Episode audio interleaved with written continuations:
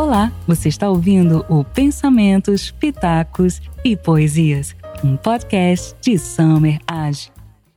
La femme rompue, a mulher destruída, seria a tradução literal da obra em seu título no original, que é francês. A mulher desiludida. A história de três mulheres que, por diferentes motivos, tiveram seus relacionamentos destruídos. Experimentaram uma tristeza em diferentes fases da vida. O que nós faremos a partir de hoje será uma reconstrução ou ensino de uma construção de relacionamentos. Não apenas para a mulher, mas para o homem também. Como construir um relacionamento para a vida, de maneira perene, saudável, feliz. Porque se o livro traz a fórmula do fracasso, porque mostra como o amor é destruído, nós, analisando uma obra clássica, entenderemos qual a fórmula do sucesso, como construir o amor. Se você não gosta de Simone de Beauvoir, seja muito bem-vindo. Se você gosta de Simone de Beauvoir, seja muito bem-vindo.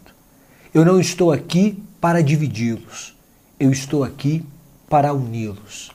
Eu não estou aqui para falar sobre pessoa, eu estou aqui para falar sobre ideias.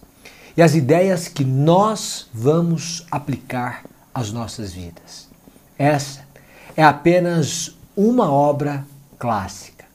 E você vai entender o poder que uma obra dessa magnitude tem na vida do indivíduo, que se põe a lê-la, a refletir sobre ela e a extrair o seu melhor.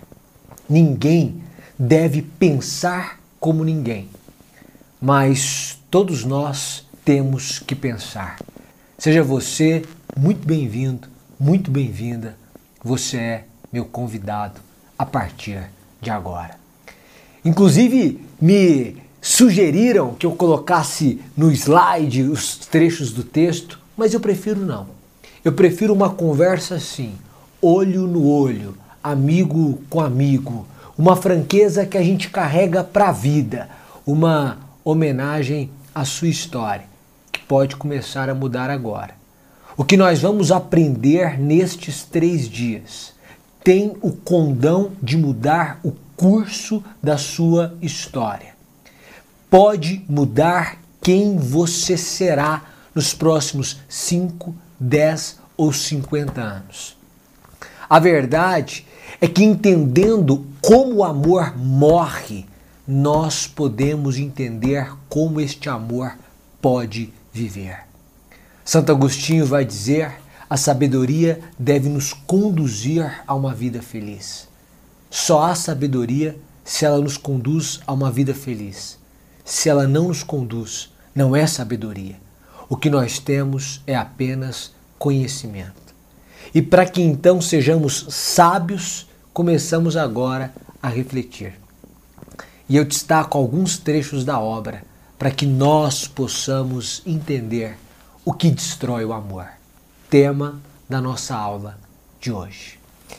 Bom, eu leio este primeiro trecho aqui, em que ele vai dizer o seguinte: Na minha idade, temos hábitos que freiam a invenção.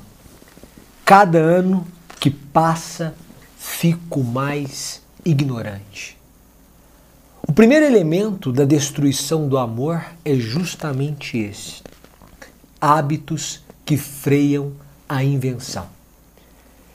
Você tem tido hábitos que freiam a sua criatividade. Você começa um relacionamento e permite que esse relacionamento muito rapidamente caia na mesmice. O que, que a gente observa quando eu vejo uma pergunta nos meus stories de uma mulher que se queixa do relacionamento com o marido?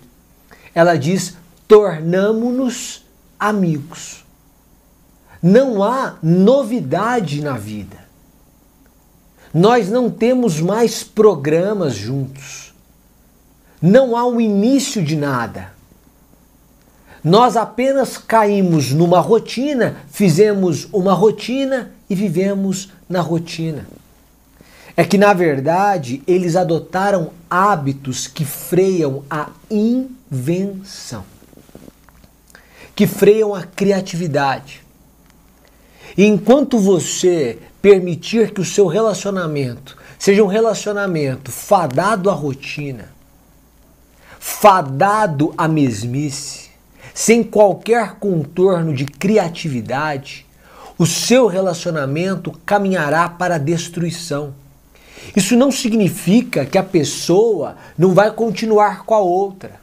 Porque as pessoas podem ficar casadas 50 anos.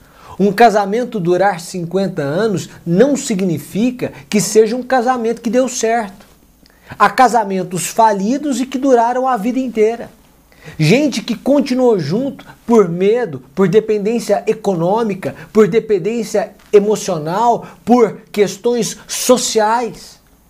O casamento durou 50 anos, durou 70 anos, mas não deu certo. Porque para dar certo, você não pode adotar hábitos que freiam a invenção. Veja o que ele diz: a cada ano que passa, porque aqui quem fala é André, fico mais ignorante. Será que você não tem essa sensação? Que a cada ano que passa, você fica um pouco mais ignorante? Que a cada ano que passa, que a cada dia que passa, você tem ficado uma pessoa um pouco mais ignorante? Que livro você tem lido? Eu não estou falando de livro como enriquecer, é, dois passos, três passos ou sete passos para algo relevante. Eu estou falando de livros como esse aqui, que provocam uma profunda reflexão na mente do leitor. Gente que lendo essa obra consegue extrair ensinamentos para a vida. Há quanto tempo você não lê Shakespeare? Há quanto tempo você não lê Machado? Há quanto tempo você não lê José de Alencar? Há quanto tempo você não lê Clarice Lispector? A cada ano que passa, você fica mais ignorante. A admiração não é filha do amor, nem o amor é filho da admiração. Mas a admiração é o oxigênio do amor. Se você não admira o seu cônjuge, esse amor vai morrer. Se o seu cônjuge não te admira, esse amor vai morrer. Cônjuge, companheiro, é, namorado, quem for, marido, mulher, interessa. O que interessa é que se não houver essa admiração, não haverá amor. Casais que adotam uma rotina que lhes conduz à mesmice, sem invenção, um hábito que tira de você a criatividade, vai destruir o amor. Vai destruir o amor. Eu avanço. Eu am... E eu?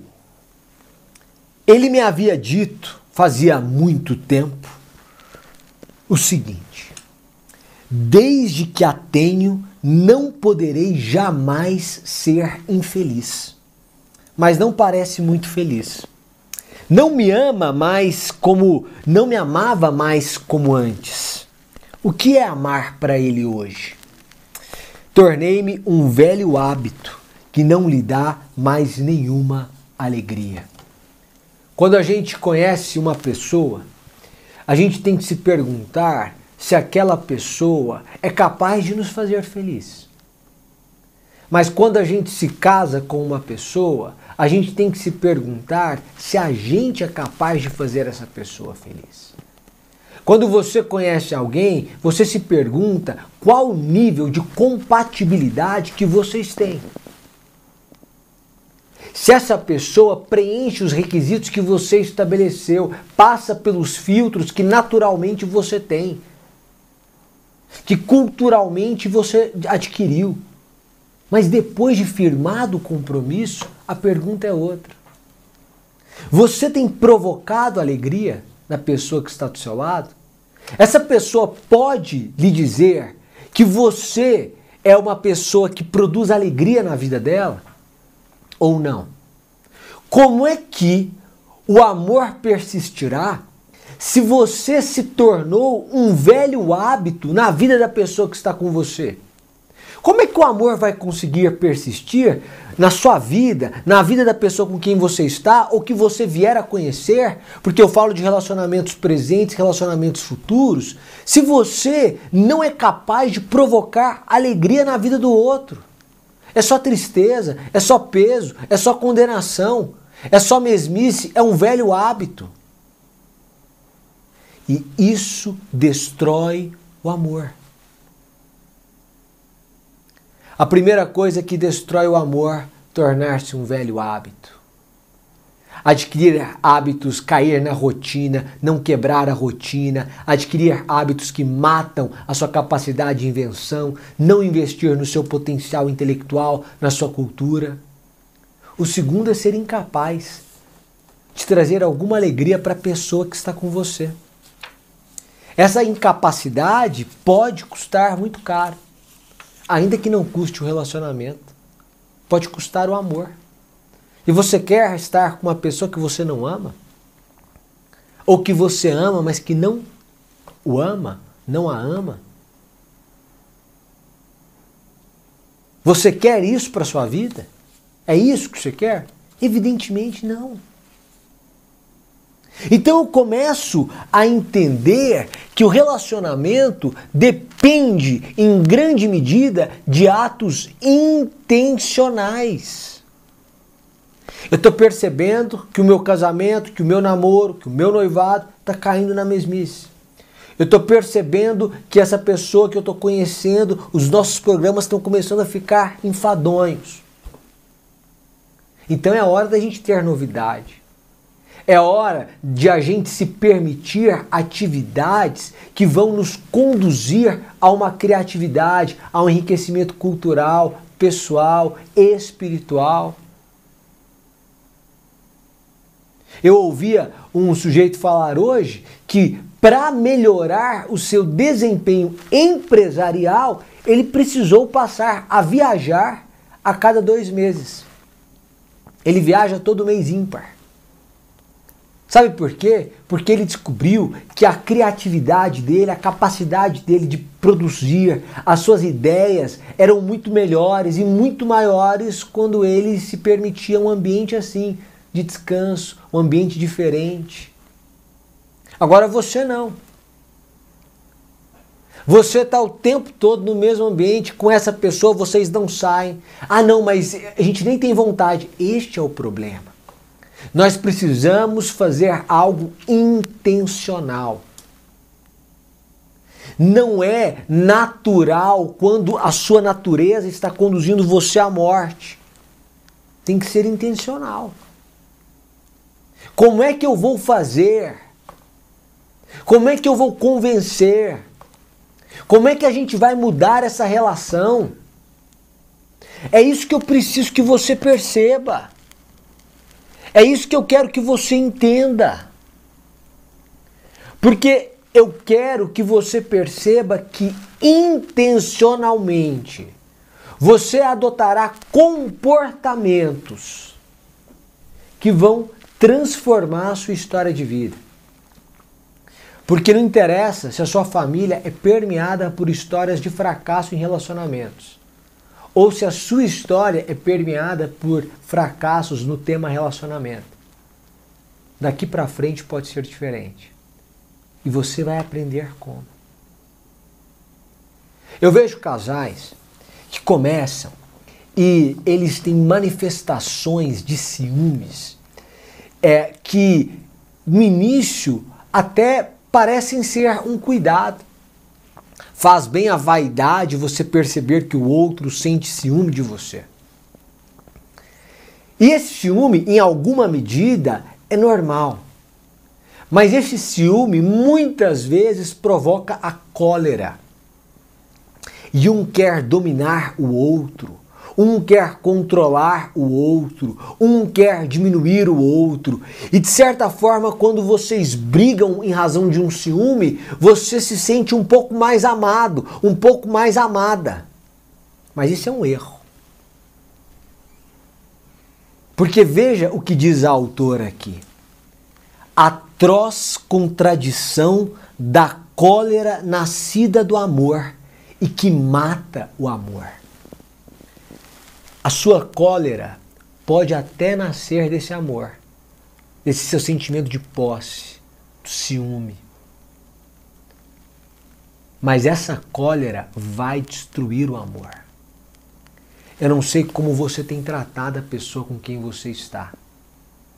Mas a grosseria com que você trata a pessoa com quem você está vai destruir o amor. Casais que se xingam, casais que se destratam, casais que se ofendem. Isso destrói o amor. Vocês têm que se tratar com enorme respeito. O fato de existir intimidade entre vocês não autoriza o desrespeito. Onde você está com a cabeça quando você acha que a sua cólera é uma manifestação da sua masculinidade? Não é, é da sua insegurança. Eu preciso que você compreenda que se você quiser construir um relacionamento de uma vida, você tem que aprender a ser polido com a pessoa com quem você está. Ah, mas eu conheço histórias de pessoas que passaram uma vida juntas e elas sempre se atacaram. E daí? Mas elas se amavam. E daí? Mas elas morreram se amando. E daí? Aquela cólera produziu enorme infelicidade. Já dormiu irado? É muito difícil dormir. Já conviveu com alguém irado? É muito difícil conviver. Já trocaram farpas, ataques, ofensas? É horrível. Como é pesado odiar alguém que se ama, diz a autora. Eu quero dizer a você que a sua falta de educação pode custar a sua história de vida, de relacionamento, de amor. E isso não apenas no relacionamento é do amor eros, mas de todos os relacionamentos. A grosseria fecha portas. Todos nós, em algum momento, somos grossos. Todo mundo com alguém já foi grosso alguma vez. Esse é um erro comum a todos nós. Porque é muito difícil que nós não tenhamos um episódio de arrependimento pelo que nós é, dissemos, ah, pelo que falamos, pelo que é, escrevemos. O que eu estou querendo te dizer, o que eu estou querendo te dizer, é que isso não pode fazer parte da sua vida. Isso não pode ser sua rotina. A queda não pode ser um estilo de vida. A grosseria não pode ser um retrato de quem você é. A sua parceira, o seu parceiro, a pessoa com quem você estava e a pessoa com quem você está se puderem dizer alguma coisa a seu respeito, descreverem quem você é, dirão que você é uma pessoa grossa, nervosa, bruta, ou dirão que você é uma pessoa polida, educada, calma, paciente, alegre, criativa. Como é que a pessoa que está com você ela descreve a sua pessoa. Qual é a descrição que você recebe? Porque é natural, quando a gente está aqui conversando, olho a olho, que você me diga assim: ó, oh, nossa, o João tinha que ouvir isso, a Maria tinha que assistir a essa live, ah, esse encontro faria todo sentido para os meus pais. É, mas quem está aqui é você. E a gente está começando uma enorme provocação de mudança na sua vida. Na quarta-feira, eu vou lançar o Clube dos Pensadores, que é feito para qualquer pessoa ter acesso, que é hiper acessível, hiper acessível. No momento do lançamento, hiper acessível. Qualquer pessoa consegue comprar. Isso aqui é um início de uma mudança estrutural. Porque é impossível passar por este trecho de forma reflexiva e não chegar à conclusão de que a cólera, nascida do amor, que parece ser demonstração de amor, na verdade mata o amor. A sua grosseria pode estar matando o seu amor, pode estar matando os seus relacionamentos, pode estar destruindo a sua história. Eu quero ler um trecho um pouco mais longo aqui e eu quero que você é, preste atenção. Preste atenção. Passado o primeiro instante, me senti leve. Pode deixar a câmera aqui no, nos meus olhos, produção. Passado o primeiro instante, me senti leve. A vida a dois exige decisões. A que horas faremos a refeição? O que desejaria comer? Na solidão, os projetos se formulam, os atos se sucedem sem premeditação. É repousante. Eu me levantava tarde, ficava encolhida na mornidão das cobertas, tentando apanhar no voo fiapos de meus sonhos lia a correspondência bebendo chá e cantarolando. Eu passo, eu passo, eu passo muito bem sem você. Entre minhas horas de trabalho, eu vadiava. Este estado de graça durou três dias. Três dias. Deixa eu te dizer uma coisa. Isolar-se é um erro. Isolar-se é um erro. Aqui ela retrata o um momento em que o marido sai, vai fazer uma viagem longa e ela fica três dias achando bom, porque ela está sozinha. Existe um contexto, claro, mas ela está sozinha, ela acorda a hora que quer, ela faz o que quer, quando quer, como quer, ela decide a programação dela. Ela é senhora sobre a sua vida. Ela, ela toma chá e canta. Ela escolhe a música. É um estado de graça que dura três dias. A solidão, a mesma autora diz, de tempos em tempos faz bem.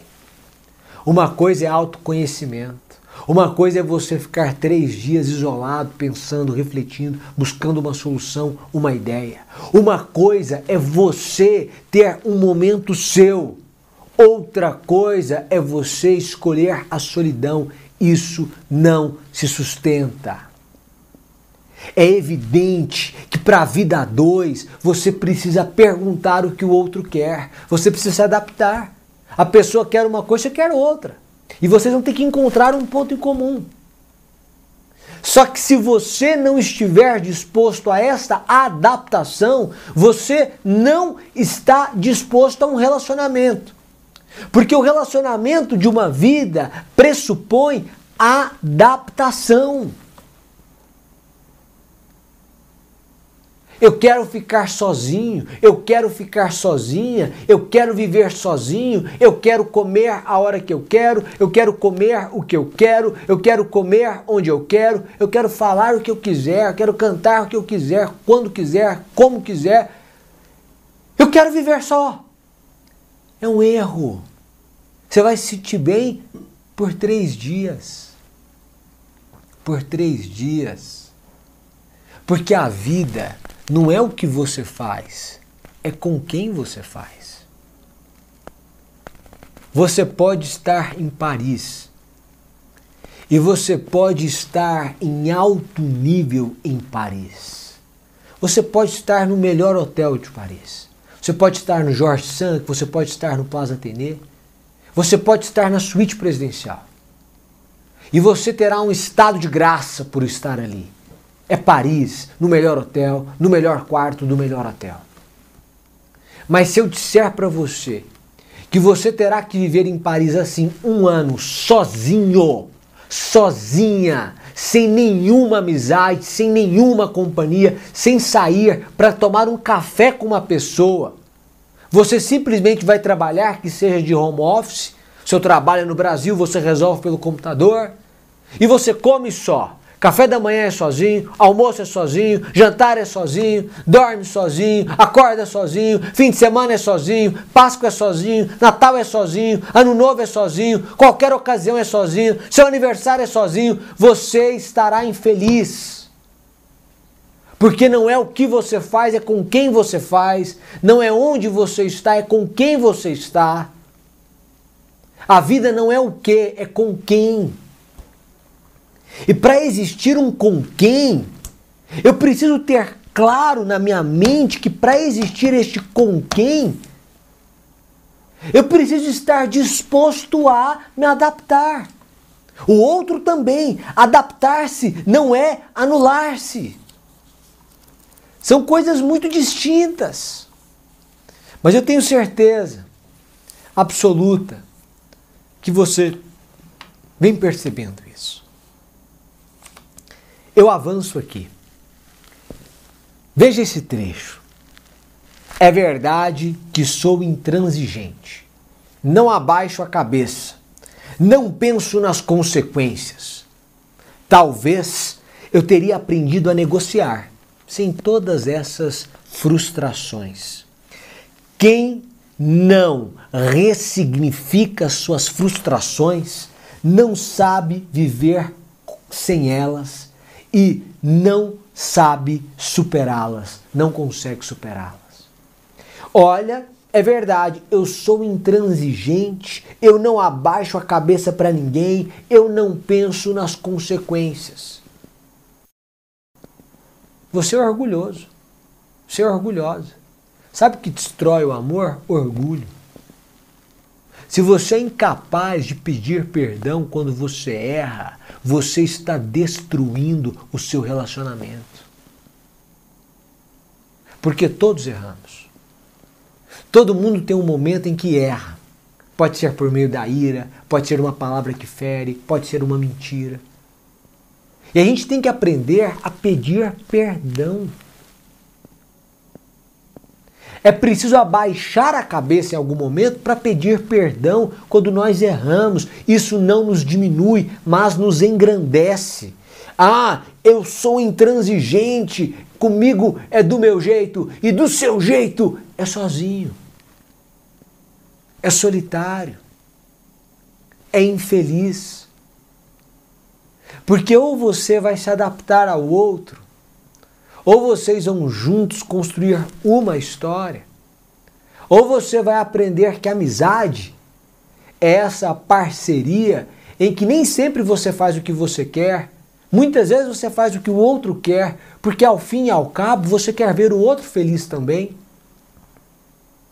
Ou você percebe isso, ou na verdade você vai ser excluído da vida em comum. Será insuportável conviver com você e você conviverá só. Toda pessoa de difícil trato, em algum momento na vida, se torna uma pessoa solitária. Ela parece forte, ela não é forte. Ela parece é, segura, ela é insegura. Toda pessoa grosseira quer esconder uma insegurança, porque a grosseria dela te inibe. Você não tem coragem de questioná-la porque você não quer ver essa pessoa irada. Só que essa pessoa é uma pessoa insegura. E aí você não suporta conviver com ela. O que, que você faz? O que você faz? Você coloca fim naquele relacionamento. Só que às vezes a pessoa grossa é você. A pessoa intransigente é você. A pessoa que é incapaz de baixar a cabeça é você. Isso vai destruir seu relacionamento, amoroso ou de amizade. Isso vai fazer com que você fique sozinho, sozinha. A soberba precede a ruína, dirá Salomão. A soberba precede a ruína. Ou você abre mão da soberba, ou a soberba fará com que você abra mão dos seus relacionamentos, das suas amizades, do seu amor e de uma história de vida feliz. Custa muito caro ser orgulhoso. Custa muito caro. Mas eu avanço. E eu quero que você perceba aqui como nós não podemos aceitar certas coisas, que há um limite.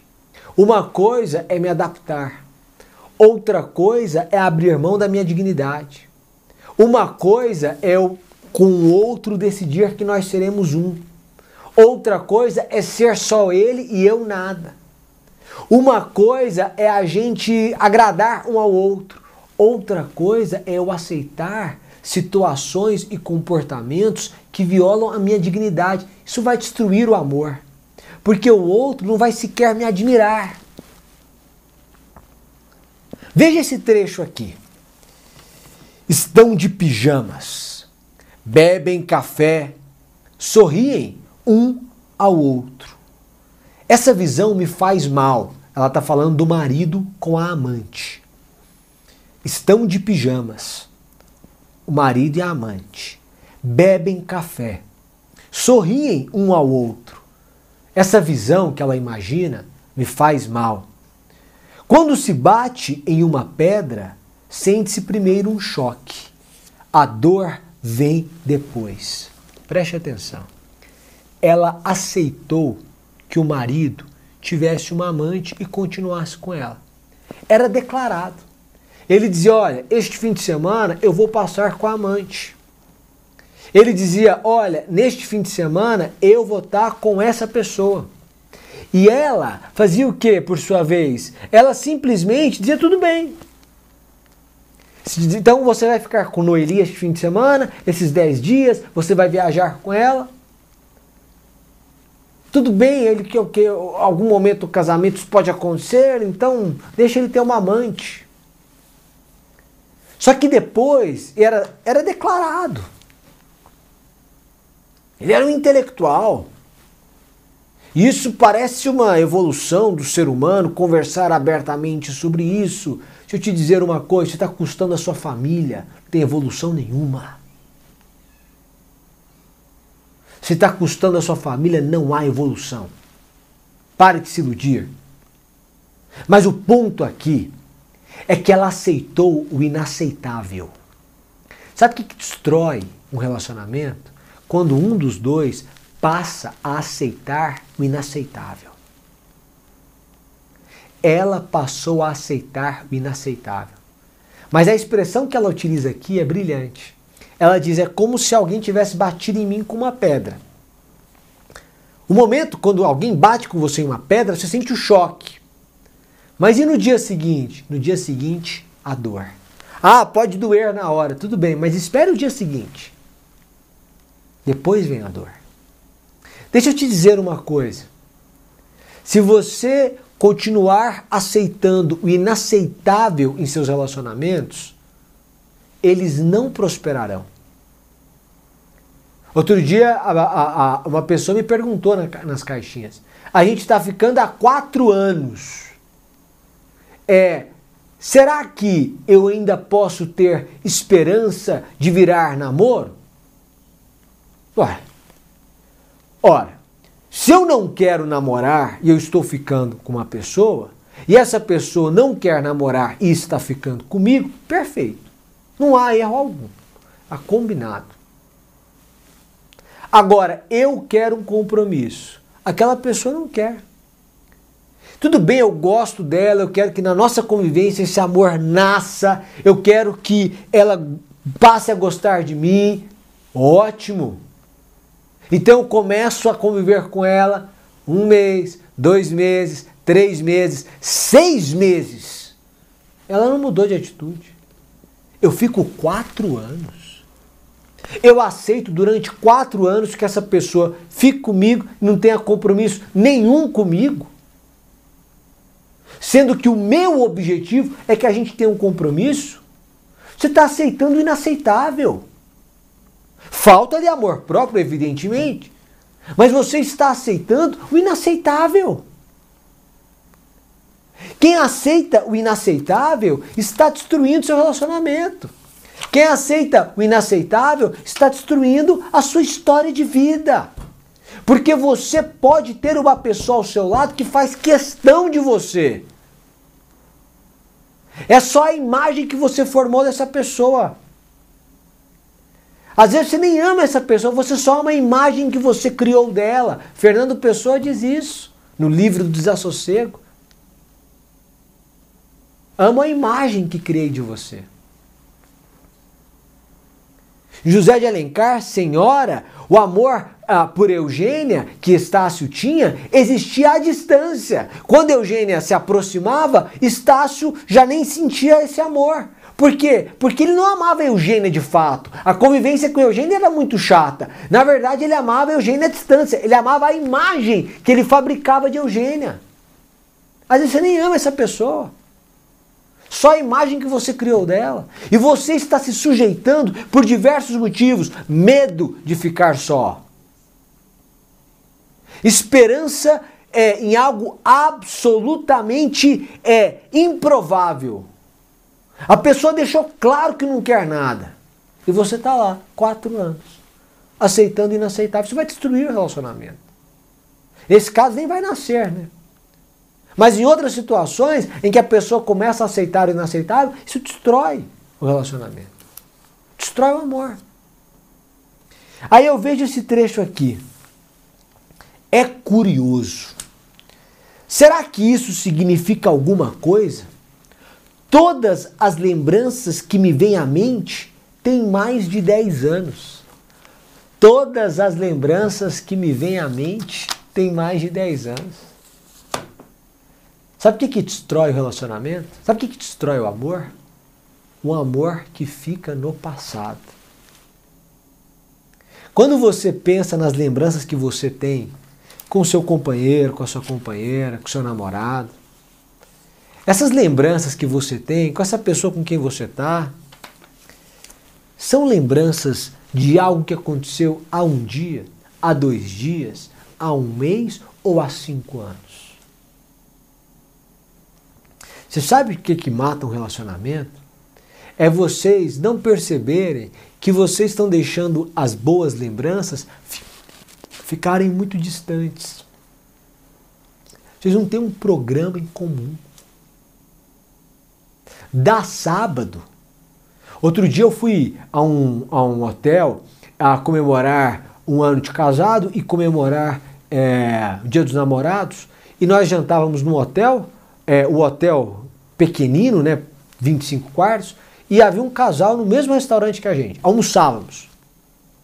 E a gente, quando vai almoçar, então pega o celular e vira para mesa, para não ser incomodado, é, e para ter um momento para conversar tudo. E o casal do lado almoçou, mas o almoço inteiro, um não conversou com o outro, cada um com o celular na mão. Então, assim, chegou o prato, o garçom servia, muito obrigado, muito obrigado. Os dois em seguida sacavam o celular e comiam assim. Aí depois é, pediram a sobremesa. Aí a única coisa que mudou foi que eles filmaram a sobremesa e voltaram para o celular e continuaram. Aí comia a sobremesa aqui, pegava aquele pedaço de petit gâteau assim, quebrava aqui e aí comia e continuava no celular. Eles não trocaram uma palavra. Eu não estou exagerando. Eles não conversaram o almoço inteiro. Aí sabe o que, que acontece? Eles vão dizer assim: quando a gente namorava, era diferente. Claro. Quando vocês namoravam, você tinha pelo menos o bom senso de sentado à mesa, no dia dos namorados, desligar o celular, colocá-lo no silencioso, virá-lo para baixo e conversar com essa pessoa que está na sua frente. Você sabe por que vocês não têm lembranças? Porque vocês não têm tempo de qualidade um com o outro. Vocês não têm presença. Você está à mesa, mas você não está à mesa. Aí o relacionamento morre. Mas por que que morre? Porque diz, nossa gente, que impressionante. A boa lembrança que eu tenho com essa pessoa tem 5 anos, tem 10 anos, tem um ano. Que conversa é essa? Ah, não, mas precisa de dinheiro. Não. Aqui no caso foi num restaurante, foi num hotel. Poderia ser na casa. Poderia ser um piquenique no parque. Poderia ser um momento juntos, abrindo um vinho de 35 reais, sentados com um pedaço de queijo na mesa de casa, queijo por 15 reais, gastaram 50 reais, os dois, 25 cada um, e tiveram um momento maravilhoso. Dois estudantes, por exemplo, dois estudantes de direito, nenhum deles tem dinheiro, cada um tinha 25 reais, compraram um vinho nota 5, comprar um queijo qualquer, era o dia deles ali, abrir a garrafa de vinho, tomar o vinho, comer um queijo. A noite foi milhões de vezes melhor do que do casal que estava no hotel de luxo, que almoçou ali sem olhar na cara do outro. Não tem a ver com dinheiro, tem a ver com posição, tem a ver com decisão, tem a ver com intenção. O que eu vou te mostrar nesses três dias é que é intencional, é uma decisão. O que nós mostramos no Clube dos Pensadores, vocês não têm ideia da revolução que a gente tem feito. É que as pessoas podem viver de uma maneira muito melhor. Quando essas pessoas se dedicam a pegar uma obra dessa, e é isso que eu faço. Clube dos Pensadores é isso. Eu vou pegando trechos da obra, você vai ler a obra que eu vou te indicar, você vai dedicar 15 minutos de segunda a sexta para isso. 15 minutos. O tempo que você perde, às vezes, numa rede social, 15 minutos para você ir lendo. Ao final de 12 meses, você terá lido 12 obras integralmente. E aí, uma vez por semana, a gente tem uma aula que você pode assistir no dia que você quiser. Ela é gravada. A gente tem uma aula sobre trechos. Eu não vou ficar falando, ah, nessa parte acontece isso. Eu não vou fazer síntese da obra. Você vai ler a obra. Vou pegar trechos e vou trazer para a sua vida. É este o clube dos pensadores. É esta revolução. Aqui não é analisando obra, fazendo síntese de obra, é analisando a vida a partir da obra para que você aplique a sua vida. Para que o seu conselheiro seja Machado de Assis. E você pare de se aconselhar com qualquer um para que você entenda a riqueza da literatura e como ela pode impactar positivamente a sua vida, sem abrir mão dos seus valores, sem abrir mão do seu ideal, sem abrir mão do seu projeto de vida, mas melhorá-lo, construí-lo, fazê-lo prosperar integralmente em todos os sentidos. Quarta-feira, quando eu abrir, você não perca, não. Eu poderia cobrar três vezes o valor, porque é isso que outros lugares cobram. Mas eu quero que todo mundo tenha condição. Às vezes você tem, mas uma pessoa que vai fazer também não teria condições de fazer. Mas preste atenção nesse trecho aqui. Na presença de Maurice, aqui era o marido dela. Avançamos, porque o livro A Mulher Desiludida tem três livros dentro, tá? Então a gente avança para o próximo. Na presença de Maurice, Maurício, não posso impedir de me sentir diante de um juiz. Pensa de mim coisas que não me diz, e isso me amedronta. Calma aí. Sinto-me na presença do meu marido como se estivesse na presença de um juiz. Pelo menos minha mulher não pode dizer isso mais. Agora não dá mais. Até dois meses atrás, ela poderia dizer isso ainda que em brincadeira. Na presença de Morris, não posso impedir de me sentir diante de um juiz. Pensa coisas que não me diz. Isso me amedronta. Sabe o que destrói o relacionamento? Você virar juiz da outra pessoa. O tempo todo você está julgando outra pessoa. O tempo inteiro você está condenando outra pessoa. O tempo inteiro você está criticando outra pessoa. Isso destrói o amor esse seu tom de crítica, esse seu ar, esse seu tom professoral, esse seu jeito de falar como se você fosse pai da sua mulher, mãe do seu marido. É isso que destrói o amor. Você não pode começar a ficar com uma pessoa. Tem 10 dias que você está ficando com a pessoa, já começa a dar aula para ela. Não pode isso, não pode aquilo, você, você não faça assim, você está errado, você tem que se levar as coisas mais a sério. Minha filha, se ele quisesse um professor, uma professora, ele teria atrás da escola. Se ele quisesse um juiz para condená-lo, teria cometido um crime. Ninguém está atrás de um juiz para construir uma história de vida, alguém para condená-lo, alguém para julgá-lo, alguém para observá-lo, de maneira que ele mesmo não perceba o que o juiz diz, o que o juiz pensa a respeito dele. Ninguém quer isso. Ela diz assim: Eu antes me via tão tranquilamente em seus olhos. Antes era diferente. Eu tenho que olhar nos seus olhos a pessoa que está com você tem que olhar nos seus olhos, tem que ter tranquilidade. Eu posso ser eu na presença dessa pessoa. Às vezes você está inibindo essa pessoa de ser ela. Às vezes você está inibindo. Inibindo. Você se tornou um peso na vida dessa pessoa. Samuel, mas eu não tenho ninguém ainda. Aí, talvez seja por isso. Porque se arruma alguém, dez dias depois já começa a pesar. Já começa a cobrança, a condenação, a crítica. Já começa a não falar, não vou falar. E aí? E aí que você está destruindo, destruindo esse relacionamento. Ainda no seu nascedouro, ainda no início, ainda ali no comecinho. Tinha tudo para dar certo. O problema é que você quer ser juiz de outra pessoa. Aí não dá. Aí é um erro para a vida. Destaco mais um trecho aqui. Seu maior erro foi ter me deixado adormecer na confiança. Eis-me aos 44 anos de mãos vazias, sem profissão, sem outro interesse na vida a não ser você. Se, tivesse me, se me tivesse prevenido há oito anos, eu teria criado para mim uma existência independente. Aceitaria a situação com mais facilidade. Sabe o que ela quis dizer aqui? Olha o que, que aconteceu. Eu me deixei adormecer. De mãos vazias, sem profissão, sem outro interesse, eu parei de investir em mim. Eu já cansei de falar para você que o amor é a busca do belo e do bom. Você tem que parar de ouvir gente que não estudou nada e entender com Platão o que é o amor. O amor é a busca do belo e do bom. Acabou, é isso. Você não vai encontrar o amor. É o amor que vai te encontrar. Então você precisa investir em suas belezas e bondades. Sabe o que aconteceu aqui? Ela parou de investir nela. Parou de investir nela.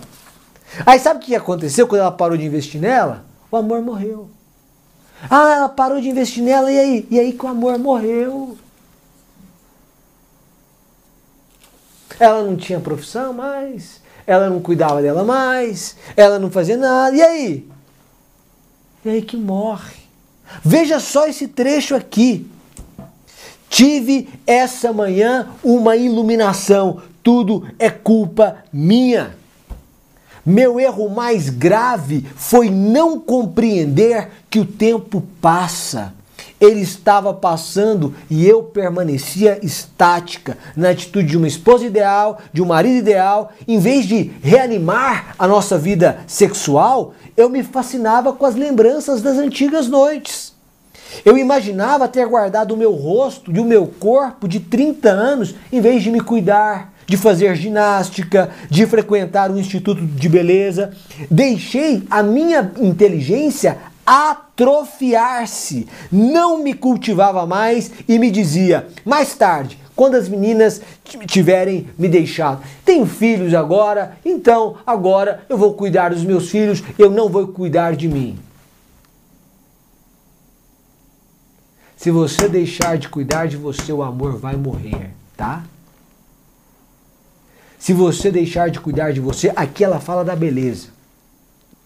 Aqui ela fala da inteligência, da bondade. Bondade como competência, gente. É um desabafo aqui. A mulher está dizendo, gente, eu percebi o seguinte, eu não me cuidei, eu não investi em mim, eu não estudei. A inteligência, se você não usar, vai atrofiar. Você vai ter uma oportunidade quarta-feira. São os, o, vai ser o clube dos pensadores. A gente vai pegar a sua cabeça, você vai abrir a sua cabeça de uma forma inimaginável. Você vai se tornar uma pessoa muito mais interessante. Eu não quero você soberbo, não. Eu quero você humilde. Gente que lê Shakespeare, Machado de Assis, George Orwell, Jane Austen, é, Clarice Lispector, Mário de Andrade e que continua leve, feliz, aberta, humilde para aprender com os outros. Você vai ter essa oportunidade. Se você não está lendo, sua inteligência está se atrofiando, está morrendo, está acabando. Está acabando. Ou você não tem se sentido cada dia mais ignorante? Mas nós vamos acabar com isso quarta-feira. Só a sua decisão de estar aqui, e serão três dias, já vai mostrar um pouco, um pedaço, um detalhe da mudança que o Clube dos Pensadores faz. Se você não investir em você, não se engane. Isso destrói o amor. Eu destaco o seguinte trecho: Escolhi enterrar-me em meu túmulo. Não vejo nem o dia nem a noite. Quando a coisa vai mal demais, quando se torna intolerável, eu engulo álcool, tranquilizantes ou soníferos. Quando melhora um pouco, eu tomo estimulantes e me jogo, me atiro a um romance policial. Sabe o que é a vida dela? Escolhi enterrar-me em meu túmulo. Olha o verbo que ela emprega, eu escolhi. Você sabe o que, que destrói o amor? É isso. Você escolher se isolar. Você escolher se isolar. Quando você escolhe se isolar, meu amigo, quando você escolhe se isolar, minha amiga, você está destruindo o amor. Você está destruindo o amor. Não escolha isso. Não escolha o caminho do isolamento. Não escolha o caminho de enterrar-me em meu túmulo. Não escolha o caminho do eu preciso do remédio para dormir e o remédio para ficar acordado. A vida tem que fazer mais sentido. A gente tem que estar mais feliz mesmo.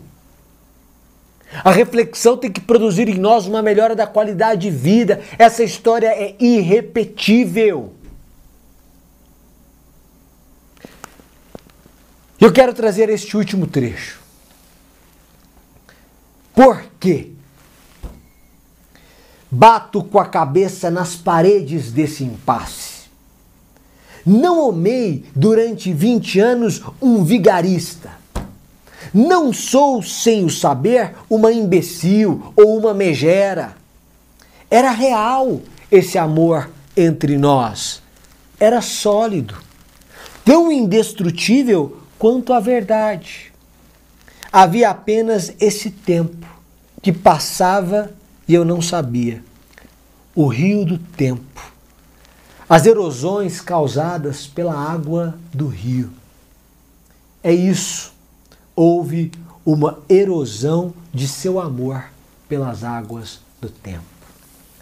O tempo pode levar à erosão do amor. O tempo pode conduzir ao fim do amor. Talvez você tenha cinco anos de relacionamento, talvez você tenha dez anos de relacionamento, e você perceba hoje que o tempo foi causando a erosão do amor. É porque sem todos esses cuidados, quando vocês não permitem a criatividade, quando vocês se tornam velhos hábitos na vida do outro, quando você começa a julgar o outro, a criticar o outro pra, em tudo, quando você começa a se isolar, quando você deixa de investir nas suas belezas e nas suas bondades, quando você deixa de cuidar de si mesmo, quando morre o diálogo, quando você aceita o inaceitável. Isso tudo destrói o amor. Destrói, destrói o amor. Mas se é isso que destrói o amor, o que mantém o amor? O que constrói o amor? O que que faz esse amor vencer? Essa resposta eu vou te dar na aula de amanhã. Não perca a aula de amanhã. Acabe com distração. Na hora, coloque o celular no silencioso, coloque o celular no outro cômodo, vai assistir no seu computador ou ligue na sua televisão.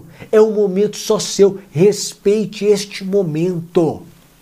Ah, mas tem alguém me chamando. Pode me chamar daqui 40 minutos, daqui uma hora. Não é demorado. Eu quero compromisso seu com esses três dias. Porque nesses três dias a gente vai mudar o curso da sua história em matéria de relacionamentos.